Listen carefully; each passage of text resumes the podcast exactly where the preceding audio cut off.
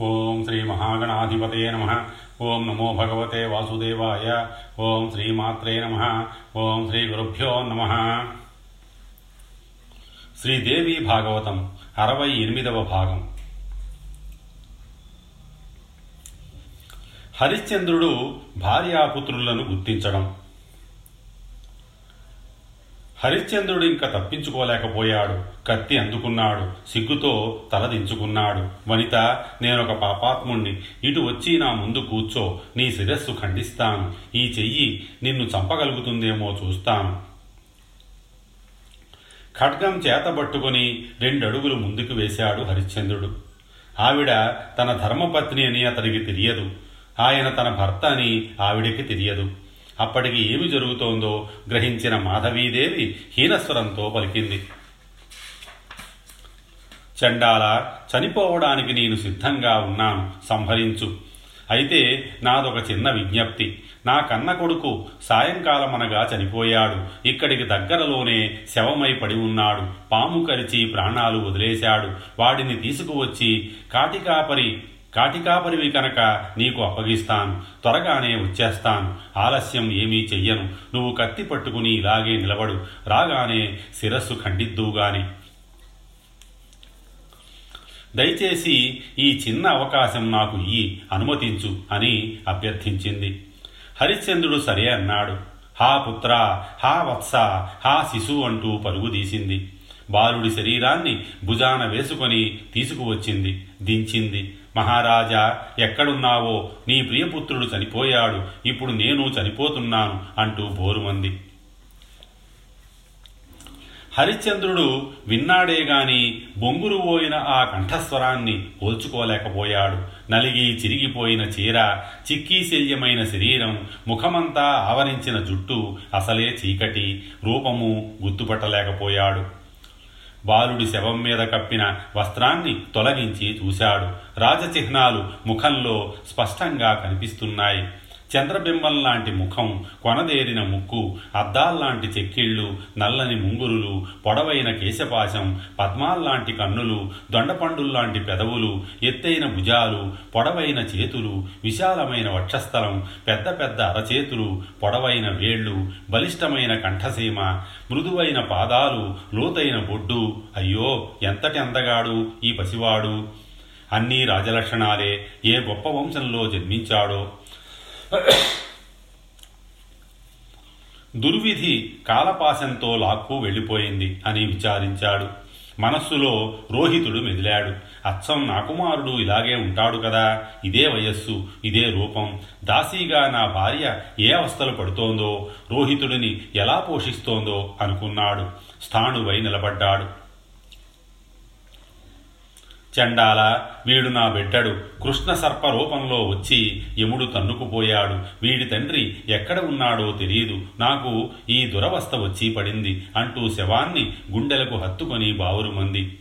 దుర్విధి రాజ్యం పోగొట్టావు. భార్యాభర్తల్ని విడగొట్టావు. నన్ను దాసీని చేశావు. భార్యాపుత్రుల్ని అమ్ముకోవలసిన దుర్గతిని కల్పించావు. రోహితుణ్ణి పొట్టన పెట్టుకున్నావు. రాజర్షి హరిశ్చంద్రుడికి ఇంతకన్నా నువ్వు చేయగలిగిన హాని ఏముంది కనుక? ఈ మాట చెవికి సోకగానే హరిశ్చంద్రుడు అదిరిపడ్డాడు. తన భార్య తన పుత్రుడునా అయ్యో పుత్రక అంటూ కూలబడిపోయాడు. ఈ అరుపుతో మాధవీదేవి గుర్తుపట్టింది. హరిశ్చంద్రుడా అయ్యో అంటూ మూర్చపోయింది కొంతసేపటికి హరిశ్చంద్రుడు తేరుకున్నాడు. బోరు బోరున విలపించాడు. తనయ ఇక నన్ను నాన్న నీ ఎవరు పిలుస్తారురా? దుమ్ములో ఆడుకొని పరుగు పరుగున వచ్చి నా ఒడిని ఎవరు మలినపరుస్తారురా? నిన్నొక వస్తువుగా అమ్ముకొన్న దుర్మార్గుణ్ణి నాకు ఈ శాస్తి జరగవలసిందే అంటూ బాలుణ్ణి హృదయానికి హత్తుకున్నాడు. నిశ్చేష్టుడై స్పృహ కోల్పోయాడు. మహారాజ్ఞి స్పృహలోకి వచ్చింది. హరిశ్చంద్రుడు కనిపించాడని ఆనందించాలో కన్న కొడుకు శాశ్వతంగా కనుమరుగయ్యాడని విలపించాలో దారుణంగా నలిగిపోయింది. కనిపించని దేవుడి మీద పట్టరాని కోపం వచ్చింది. దుష్ట దైవమా కరుణారహితుడా నిర్మారాజ్యు నిర్మరా నిర్మర్యాదుడా జుగుప్సితుడా ఇంద్రతుల్యుడైన హరిశ్చంద్రుణ్ణి స్వపచుణ్ణి చేశావా? రాజ్యం పోగొట్టి మిత్రుల్ని దూరం చేసి భార్యాపుత్రుల్ని అమ్ముకునే దుర్దశ కల్పించి కట్టకడపడికి ఇలా చండాలుణ్ణి చేశావా? మహారాజులతో సేవలందుకున్న చక్రవర్తికి చండాల దాసత్వమా? సామంతరాజులు తమ ఉత్తరీయాలతో నేల తుడిచి బహుపరాకులు చెబుతూ ఉంటే ఠీవీగా నడిచి వెళ్ళిన మహానుభావుడు శ్మశానంలో కపాలాలు కుండపెంకులు తన్నుకుంటూ తిరగవలసి వచ్చిందా? దైవాన్ని కఠోరంగా నిలదీసింది. భర్త కంఠాన్ని గాఢంగా కౌగిలించుకుంది. మహారాజా ఇది కళ నిజమా? నమ్మలేకపోతున్నాను. నువ్వు ఏమనుకుంటున్నావు? నా మనస్సు బండవారింది. నిశ్చయంగా తెలుసుకోలేకపోతోంది. ఏమైనా ధర్మ మార్గాన పయనించేవాడికి మానవుడే కాదు దైవం కూడా సహకరించదు. ఇది జీవితం. గో బ్రాహ్మణ దేవతా పూజలు సత్యవాక్య పరిపాలన ఇవన్నీ వ్యర్థం. ధర్మం అనేదే లేదసలు. ఇక సత్యము రుజువర్తన దయ ఇత్యాదుల గురించి మాట్లాడాలా? వాటిని పెట్టుకున్నందుకు కదూ నువ్వు రాజ్యం కోల్పోయింది? నాస్తి ధర్మ కుత సత్యం. నార్జవం నానృశంసత యత్ర త్వం ధర్మపరమ స్వరాజ్యాదవరోపిత. హరిశ్చంద్రుడు వేడిగా నుట్టు నిట్టూర్చాడు. తాను చండాలత్వం ఎలా పొందింది? వివరించాడు. రోహితుడు ఎలా మరణించింది? అడిగి తెలుసుకున్నాడు. ఇద్దరూ కొడుకును ఆలింగనం చేసుకుంటూ పిచ్చి పట్టిన వాళ్ళల్లా ముద్దుల్లో ముంచేశారు. కాసేపటికి తేరుకున్నారు. కర్తవ్యం గుర్తు చేసింది మహారాజ్ఞి మహారాజా చండాలుడి ఆజ్ఞను నిర్వర్తించు. ఇదిగో నీ ఎట్ట ఎదుట కూర్చున్నాను. నా శిరస్సు ఖండించు. స్వామి ద్రోహము అసత్యము నీకు అంటకుండుగాక. లే ఖండించు. దేవి ఇంత నిష్ఠూర వాక్యాలు ఎలా పలకగలిగావు? పలకడానికే అశక్యమైన పనిని నేను ఎలా చెయ్యను? మహారాజా నిరంతరం నిష్ఠతో గౌరీదేవిని అర్చించాను. దేవ బ్రాహ్మణ పూజలు నిర్వహించాను. వీటికి ఏదైనా ఫలమంటూ ఉంటే వచ్చే జన్మలో కూడా నువ్వే నాకు భర్తవు కావాలి. దేవి ఈ దుఃఖాలు ఇక నేను భరించలేను. ప్రాణాలు తీసుకుందామంటే నా మీద నాకే అధికారం లేదు. చండాలుడి అనుమతితో అగ్నిలో దూకుతాను. లేకపోతే పునర్జన్మ కూడా ఇదే కావచ్చు. నరకం వస్తే రాని ఇంతకన్నా అదే నయం. పుత్రుడి చిత్రాగ్నిలోనే నేను మరణిస్తాను. నన్ను క్షమించు. దయచేసి అడ్డు చెప్పకు. నువ్వు వెంటనే బయలుదేరి బ్రాహ్మణుడి ఇంటికి వెళ్ళిపో. నేనేమైనా దానాలు ధర్మాలు చేసి ఉంటే పరలోకంలో మళ్ళీ మనం ముగ్గురం కలుసుకుందాం. మహారాజ్ఞిని అనే అహంభావంతో ఆ బ్రాహ్మణుడిని ధిక్కరించక సుమా. అధికారి అంటే దేవుడితో సమానం. సర్వాత్మన సేవించి సంతోషపెట్టాలి. మహారాజర్షి నేను నీతో పాటు పుత్ర చిత్రాగ్నిలోనే ప్రవేశిస్తాను. కష్టాలు భరించి భరించి అలసిపోయాను. ఇక నా వల్ల కాదు. నీతో పాటు మరణించడమే నాకు శ్రేయోదాయకం. అసలింక మనం ఎవరి కోసం బతకాలి? స్వర్గము నరకము కలిసే అనుభవిద్దాం. పద చితి పేర్చుకుందాం అంది. హరిశ్చంద్రుడు మారు మాట్లాడలేదు. మౌనంగా అంగీకరించాడు.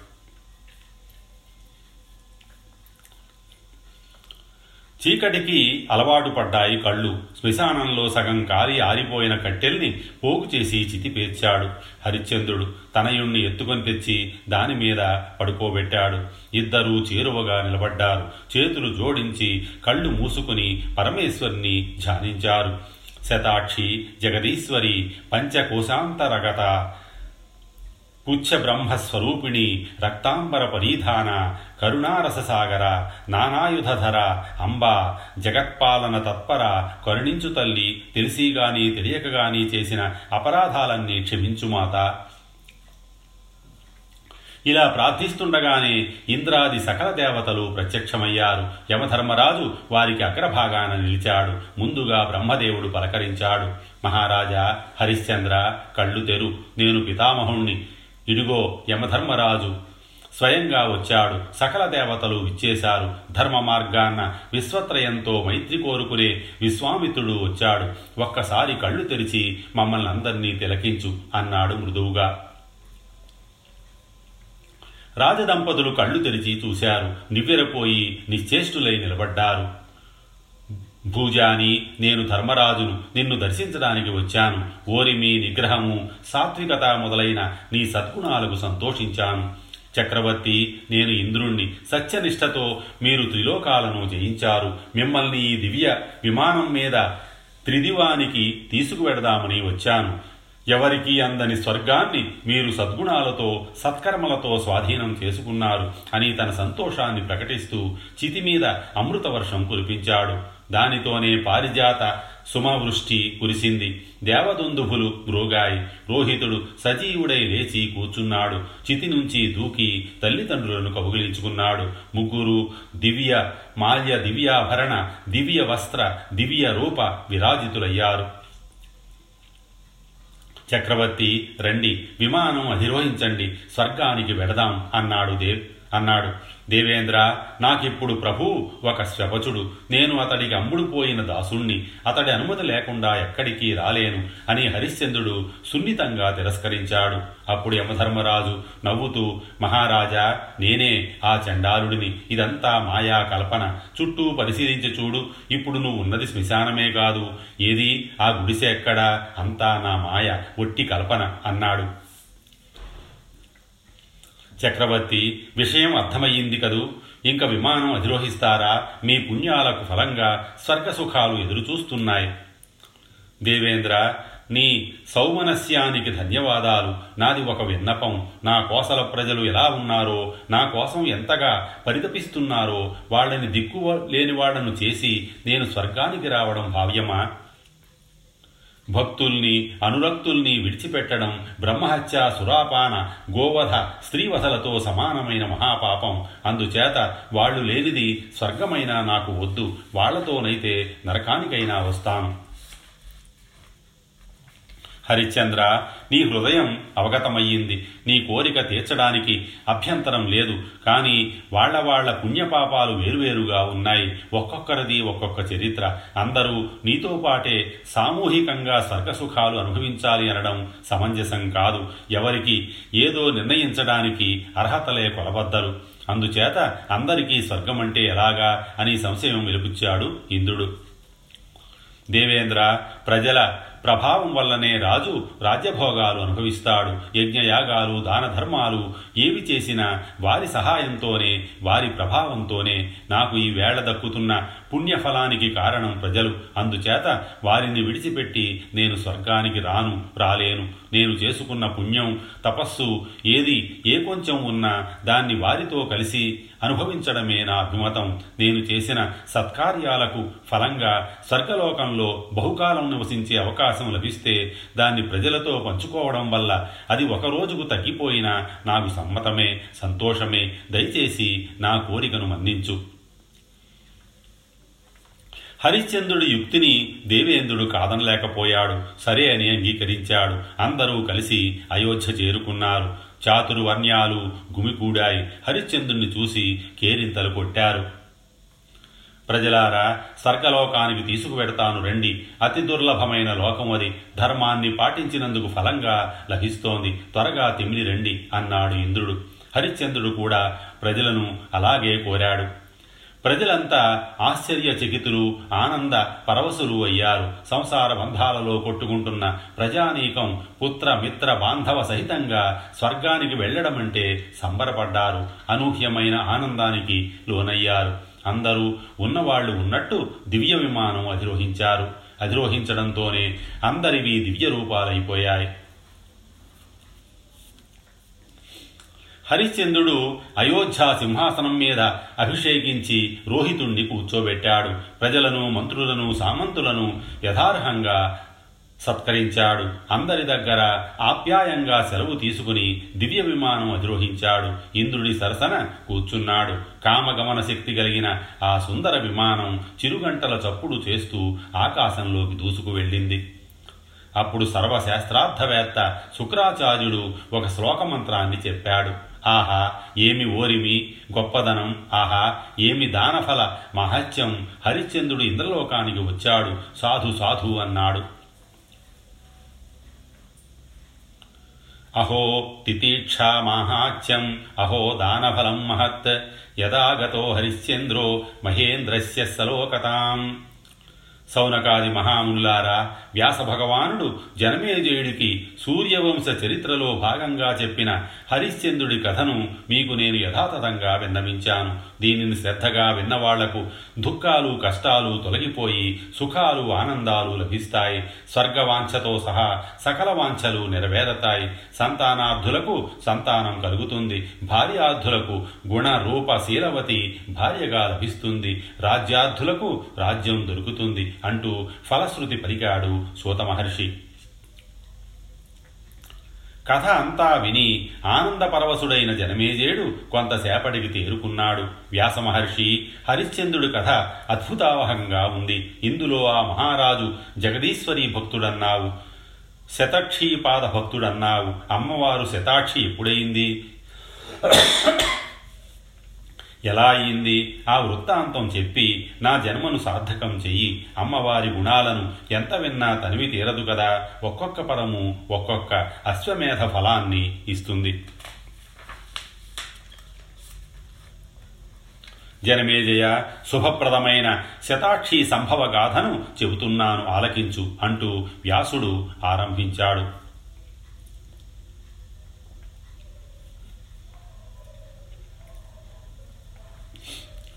మహాదేవి శతాక్షి శాకంబరి.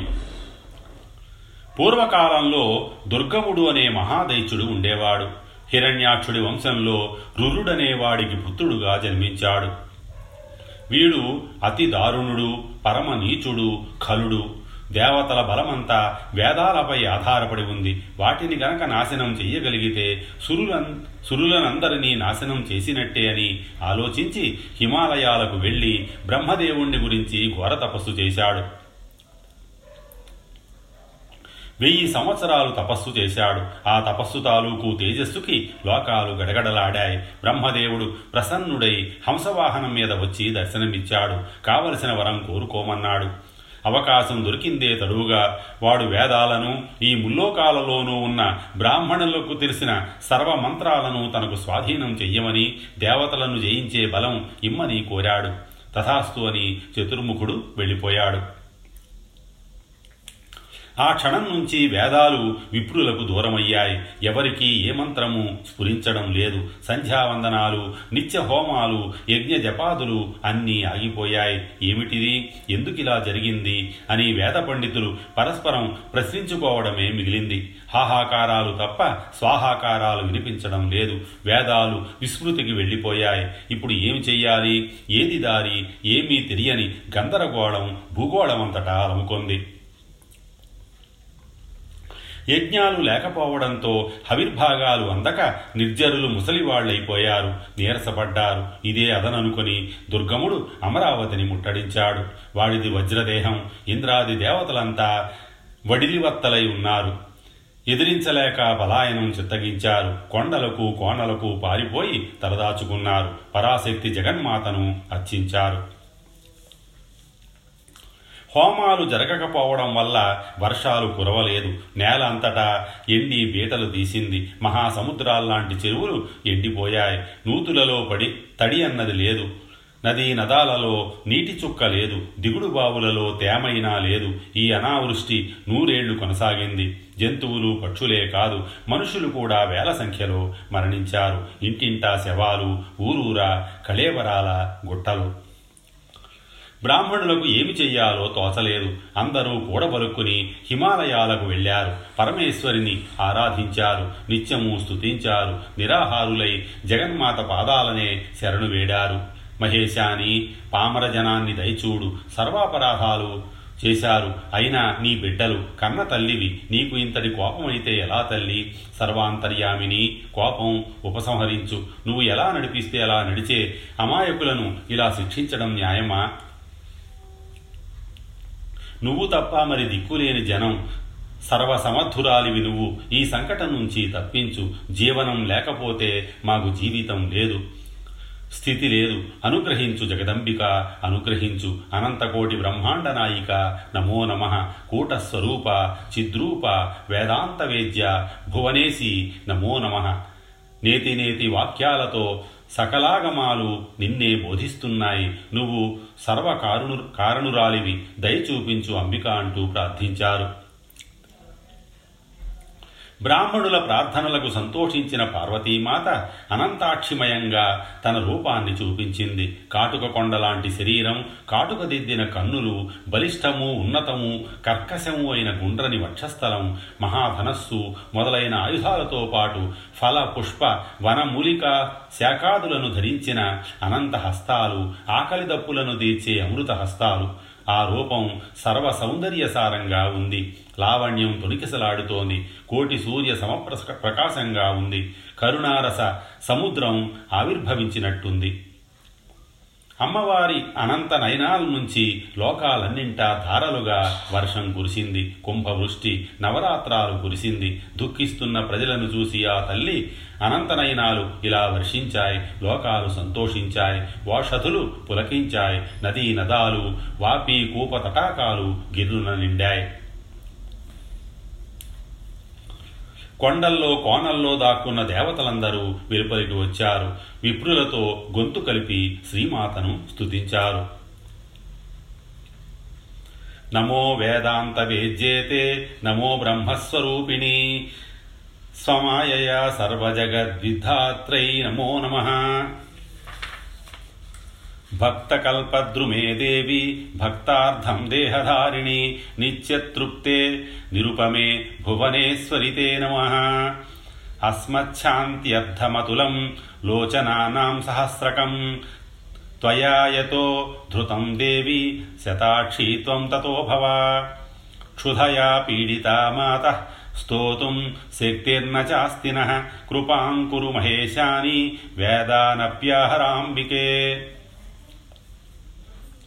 వేద వేదాంత వేద్య బ్రహ్మస్వరూపిణి నీ మాయతో జగత్రయాన్ని సృష్టించావు. భక్తుల పాలిటి కల్పవృక్షానివి భక్తుల కోసమే ఏదో ఒక రూపం ధరిస్తూ ఉంటావు. నీది నిత్య తృప్తి నువ్వు నిరుపమానవు. భువనేశ్వరివి మా కష్టాలను శాంతింపజేయడానికి వెయ్యి కన్నులతో ఆవిర్భవించావు. కాబట్టి నిన్ను ఈ రోజు నుంచి శతాక్షి అని స్థుతించుకుంటాం తిండి లేక నీరసపడ్డాం తల్లి. నిజానికిప్పుడు నిన్ను స్థుతించే ఓపిక కూడా లేదు. దయచూడు తల్లి ఆ దుర్గమ రాక్షసుడి నుంచి వేదాలను కూడా అహరించి తెచ్చి రక్షించు మాత. జగన్మాత మనస్సు ఆనంద పరవశమయ్యింది. చేతుల్లో ఉన్న కాయలు పళ్ళు అందరికీ పంచింది. పశుపక్షాదులకు కావలసిన ఆహారాలను అందించింది. జనమేజయ అప్పటి నుంచి శాకంబరి అనే పేరు ఏర్పడింది. స్వస్తి. శ్రీ ఉమామహేశ్వర పరబ్రహ్మార్పణమస్తు.